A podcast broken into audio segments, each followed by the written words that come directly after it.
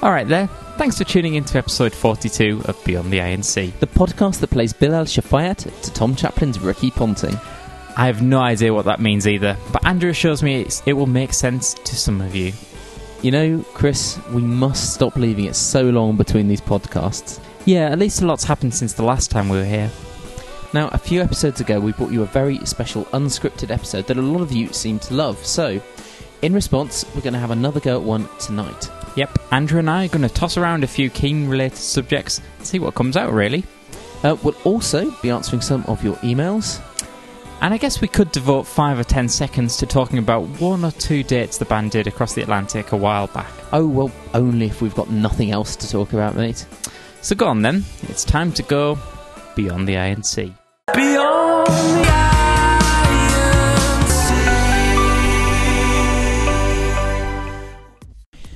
So then, Chris, the last time we did a podcast, we talked about the sensational show that Keane played at the Island Life series at Shepherd's Bush Empire.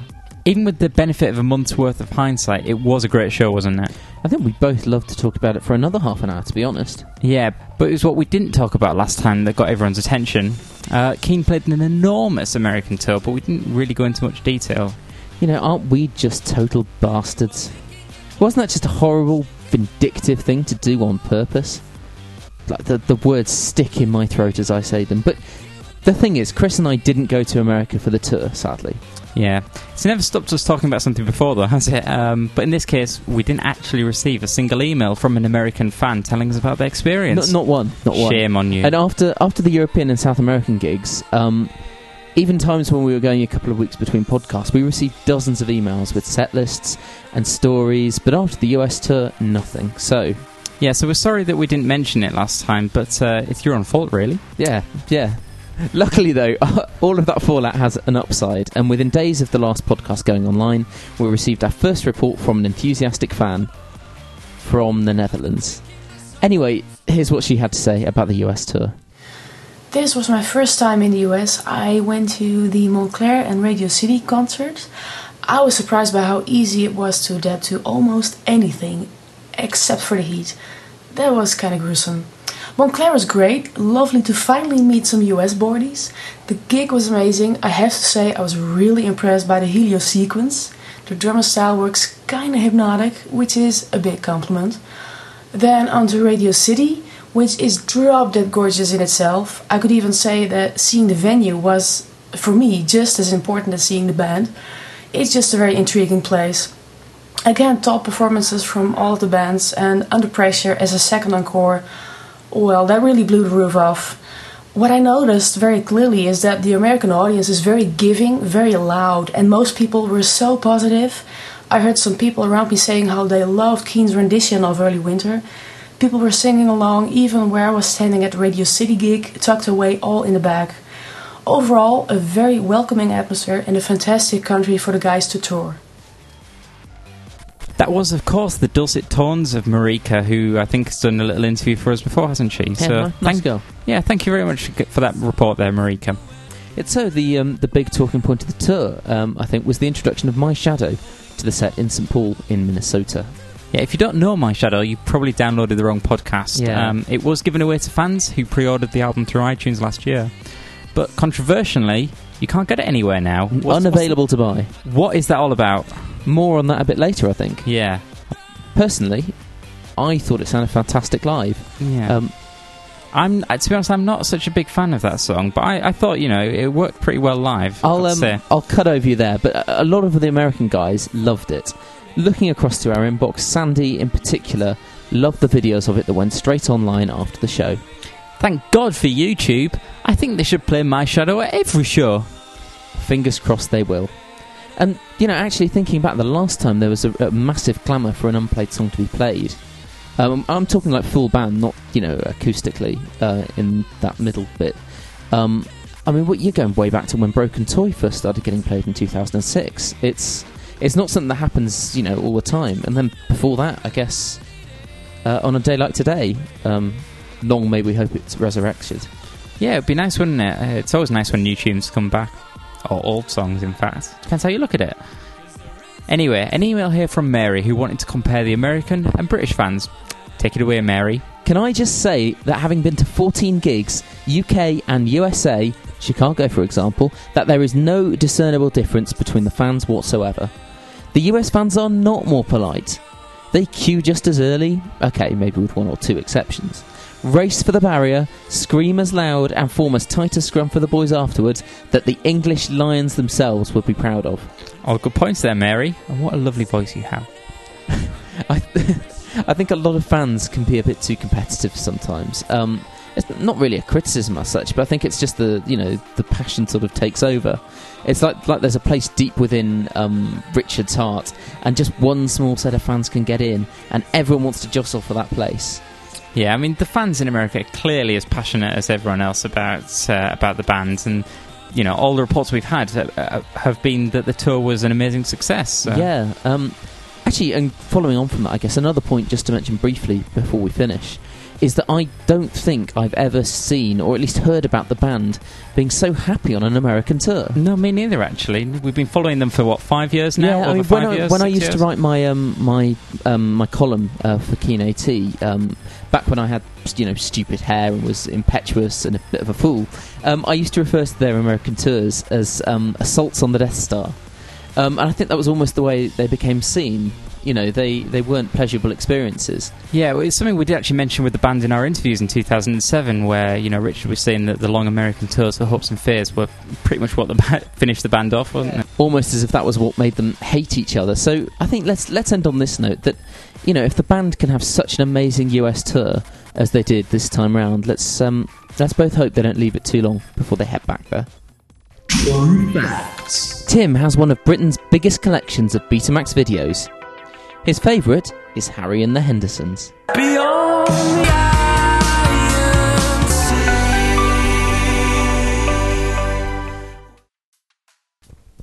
So then, Chris, So then, Andrew, no script this time. let's go off the rails.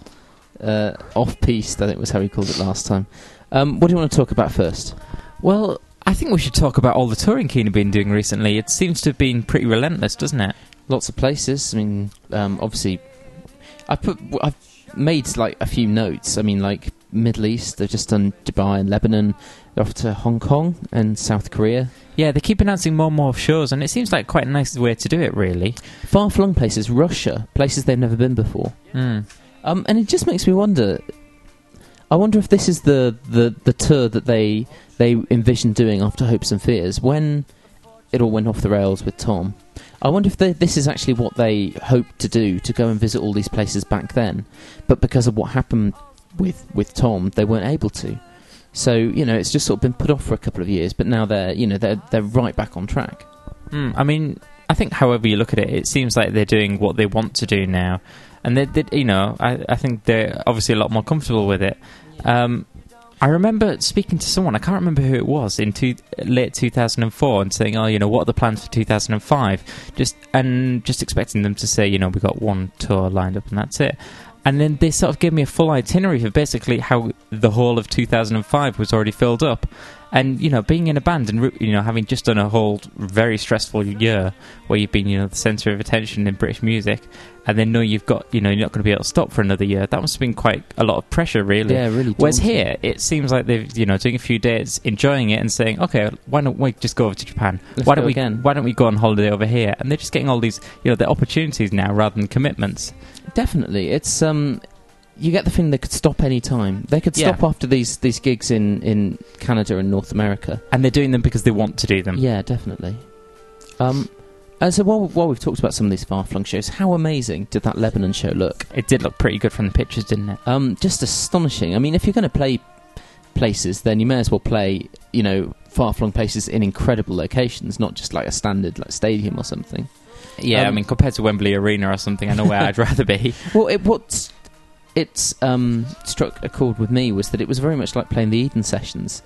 Um, in that, you know, Mm. the Eden Sessions is obviously a, spe- a spectacular location, and if you would say, "Oh, I, w- I wish we could play another gig like that," and you search the world for another gig like that, um, obviously that is a, a bit of a step up. But still, I mean, that's you know, it's unusual. Definitely, yeah. It's, it would be a once in a lifetime kind of gig, wouldn't it? Yeah. Um, Good stuff. sticking with the Middle East, um, this is something that I, you know, sort of just like a little thing to mention that um, there was a photo blog that Richard did about Yep. uh, about Dubai, um, which was mentioning about people. Um, I think he mentioned people toiling in, in 38 degree heat um, outside when it was too hot for them to do to do anything. Um, and I, I, it, it's something that's kind of close to my heart because people, um, people in Dubai, um, might not appreciate how, or people who look at Dubai from the outside might not appreciate how it was all built and came about. But there's an awful lot of um, almost slave labour um, conditions for workers there. And um, Richard, who obviously you know really cares quite passionately about about human rights, um, went back later and addressed this with another blog um, about um, employment and labour conditions in Dubai, which um, you know a bit of respect to him for that. Um, if you've um, if you've not read about it, I've put a there's a link on our Twitter from uh, a few days ago, which you can have a look at, which is a really interesting article. Yeah, I, I just thought I'd, I just thought I'd sort of slip that in and mention it as you know the, the, the whole Dubai thing's been and gone now. It's interesting to see they're not just playing the big commercial Ticketmaster site, you know, kind of locations, and they are going off the beaten track and and seeing some some other places where you know perhaps bands don't go as much. Now, um, while they were in Dubai, there was a uh, there was a press conference. Um, Oh yeah, there was, wasn't there? And at this press conference, there was a sort of a slight revelation that there, well, not really, you know, uh, it wasn't a huge surprise to us um, Mhm. that there is possibly a mini EP, um, sort of mini album to come later in the year. Um, I guess the reason this didn't surprise us is because there've been basically been no new songs since the album was released. Yeah, it's been sort of like a Bermuda Triangle of music where I'm, I definitely can't believe that they would only go into these sessions and record, say, 13 or 14 songs. Maybe they might only finish 13 or 14, but surely there isn't. There is plenty more material that we've yet to hear. And I just said to Chris when I came in earlier, like how many how many songs can we name since um, since the Crystal Ball single came out, um, which was a lifetime ago, like nearly three years ago. Mhm. Um, there are a couple of B sides with that. How many B sides can you name that Keane have released? So we sat and had a think, and what, what I think we've got what two? Oh, well, obviously, there's time to go from The Lovers Are Losing and Staring at the Ceiling, which we opened with from the Perfect Symmetry single. Um, and I think there was there was another single after after Crystal Ball, actually. But, there was no B side. Um, but, but yeah, basically, it's just been remixes or live versions or yeah. or things which are, uh, you know are great, but they haven't actually been you know new songs. So I mean, if you throw My Shadow in there as well, which is sort of a parenthetical um, tune um, in terms of like albums and B sides and so on, you've basically got the album plus three more songs, um, which is a bit odd. We thought, you know, considering. So it seems to me that there's a lot of material out there which could be on this EP. You know, this sessions they've done with uh, with the rapper K'naan. Yeah, Um, possibly that that remix with Kanye West, if that ever got recorded, I don't know. But um, there's plenty of stuff to go on it. and I suppose the nice thing about you know doing an EP is that it's a chance to do a proper release, but without there being you know a massive focus on. So if if you know Tom's ever going to stick out a, a solo song, uh, you know. This would be a good good place to do it. Mm. It- Not on an album or as a single, but just as you know, stick it out on an EP and see how it's how well it's received. Maybe. Um, yeah, I mean it's it's been done recently. You know, obviously Coldplay most famously did the Mhm. you know the mid mid album EP. Um, but it'd be interesting to see um, what happens with that. Yeah, I mean they did start doing the retrospective EPs, but uh, yes, yes, they did. That seems to have sort of petered out a bit. Yeah, I'm not sure what happened with that. But I mean, personally, I would have. I mean, I, I love digital, obviously, but uh, I think this is the sort of thing where if it had been, you know, a little f- a physical CD with, you know, some limited edition artwork and perhaps a limited run of these CDs. Yeah, could you imagine if if this had gone on uh, the Keane Music site, five thousand of these retrospective EPs, Mhm. some some nice artwork from I don't know whoever, Alex um, Lake. Rolf Harris. Um, and they just sort of sold these CDs through um, so straight to fans. Five thousand, they'd have gone in a couple of days flat. Yeah, and that'd be a real collector's item. It's something you can't really achieve with digital. Um, And I, I, I just I wonder how I wonder how many they sold. Well, I I, I, I don't uh, I don't think I should uh, should pose the question, but I just you know I just wonder how many of those sold. Um, that, I mean, we've, this is this is to be honest, it's been quite a nice positive chat, really. Um, you know, we've just sort of been saying about how nicely and how well things have been going. Um, you know, we're all you know we're all full of smiles and, and laughter and rainbows. Um, Do you want me to bring the tone down a bit? Let's do that. Um, negative things. Well, actually, on um, this last Sunday gone, um, I watched T in the Park. Um, I watched their set from T, and they played a, a great set in the main, brilliant set. Mhm. And then lumbering in like a white elephant uh, in the room. I've mixed a load of metaphors there.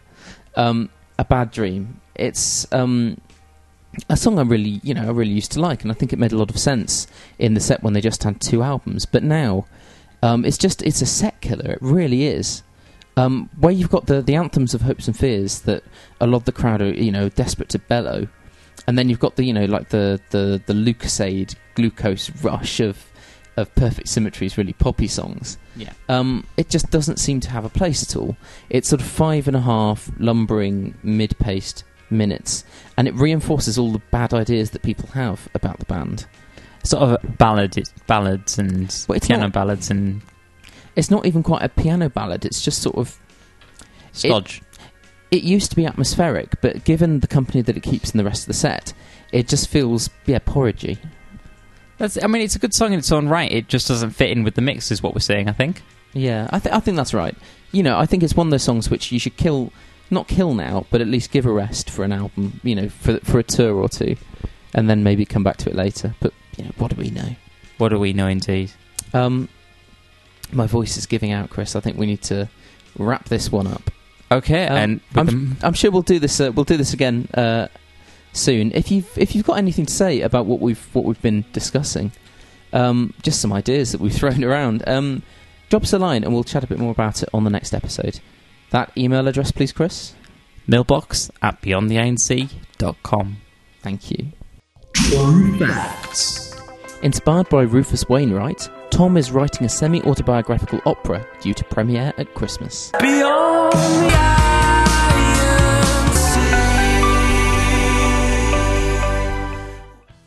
We've already read out a few emails from people about the US tour, but we've got a few more quickies to give you now. Yep, this one's from Lydia. Hi, Andy and Chris. I think your podcast is the best podcast in the whole world. I always look forward to listening to it. It makes me laugh so much. You two are so amazing. I went to see Keane in Liverpool in February and it was great. Please read this email out on your podcast because you love guys so much and it would mean so much. Uh, well, thank you very much, Lydia. That's very kind of you. I, I think her point at the end has been lost slightly, but um, uh, we, we love you too. yeah, it's always great to hear from a fan, isn't it? Anyway, this one's from Sarah. Um, hey, Chris and Andrew, I'm Keane's number one fan in Ireland. I would love to ring you and tell you about my love for Keen. Please mention me on the podcast. Love from Sarah in Dublin. This is all one big loving, isn't it? Well, thank you very much, Sarah. I've got no problem with giving her my number. Um, if you want to, just drop us another email. Next up is Emily. Tom resembles Susan Boyle. Thanks, Emily. Uh, l- one last one here from Laura. Now, a few times you've bashed Put It Behind You and also Leaving So Soon, a song that Tim once said in an interview that he thought was one of the best songs he'd ever written. I think I remember you also saying that Under the Iron Sea had a lot of fillers. Do you really not like it that much?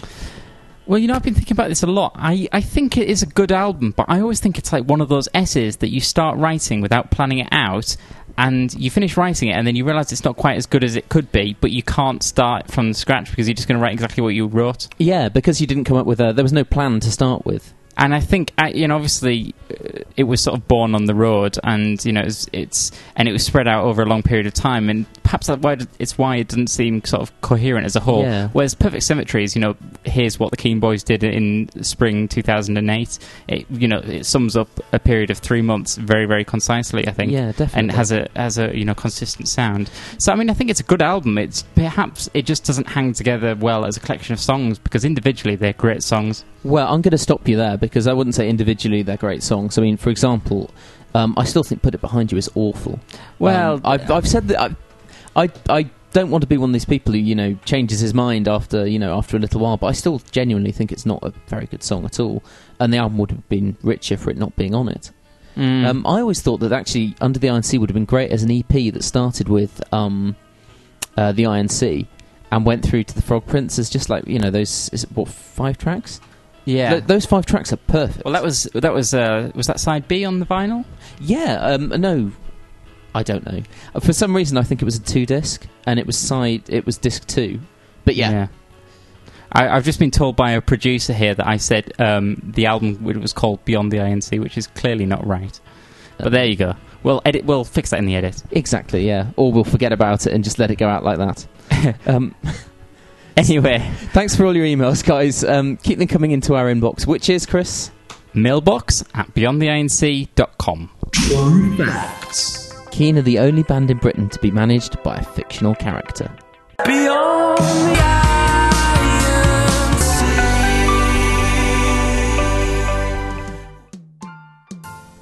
think that's just about all from this edition of Beyond the Iron Sea. But before we go, we have set up our own Twitter recently, mostly because we are weak willed and unable to resist such popular fads. Yeah, I've still got my Tamagotchi somewhere, but you can follow us now at twitter.com slash beyond Iron Sea. No the. There's loads of stuff there that doesn't make it into our podcast, but is, we assure you, solid gold. Keep the emails coming too. The address is mailbox at beyondtheironsea.com. Finally, Chris tells me there are still some t shirts here to be sold, and he is refusing to give me any of the cash for them until we sell them all. So please, help him to help me by buying one now, please. He's got it, everything must go. Yep. So, anyway, that really is it. We'll be back soon with more wit and wisdom from Beyond the Iron Sea. Bye.